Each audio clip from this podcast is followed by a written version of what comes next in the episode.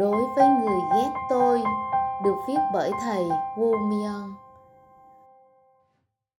Đối với người ghét tôi, cảm ơn vì đã dạy tôi rằng tôi có sự ghét bỏ trong tâm trí mình. Đối với kẻ thù, cảm ơn vì đã dạy tôi rằng tôi còn kẻ thù trong tâm trí mình. Đối với người trách móc tôi, đối với người la mắng tôi, cảm ơn vì đã dạy tôi rằng tôi có sự trách móc và la mắng trong tâm trí mình. Khi tôi nhìn thấy những lỗi sai của người khác, tôi biết được những lỗi sai đó có ở trong tôi và tôi vô cùng cảm ơn. Khi có những sự không thoải mái ở trong tâm trí của tôi, bởi vì cái này hay cái khác, tôi cảm ơn vì có những tâm trí đó.